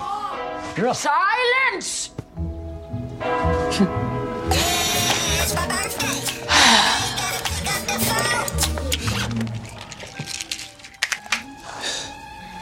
Wait, you been here before? Hey, uh, you know, I don't think you should be taking that many. I mean, you could, you could die. If only it were that easy. Can you guess that movie? Give it a try on Twitter or Blue Sky, and don't forget to tag the show. And if no one guesses it, we'll still post our gift clues. So be sure to follow us at Gore Podcast. First person to guess it correctly gets a shout out on the next episode. And you could be like Squatch, who very, very covertly guessed End of Days. Smooth. Congratulations. We didn't get any emails, but if you'd like to email the show, you can do that at gorepodcast13 at gmail.com. We have a Patreon, so if you'd like to support us, you can do that by going to patreon.com slash gore13. We have a website, so check us out at gorepodcast.com. And if you'd like to support us in some non monetary ways, feel free to leave a five star review on your podcast app of choice. But until the next episode, Travis, where can people find you? Any of the social media platforms is TV's Travis, or just go to tvstravis.com. Hey, where can people find you? On Twitter at Chibi Phelan. And finally, Dreadly, tell people how they can travel to the bowels of hell to find you. Uh, just head on over to the dreadzone.com and you'll find linkages to Twitter and Twitch and Blue Sky and all of that. And where can people find you, Wicked Kitten? You can follow me on Twitter, Blue Sky, and Twitch at WickedKitten13. Thank you everyone for listening. And I hope we made it a little harder to fall asleep tonight. You gotta be fucking kidding. You gotta be fucking kidding.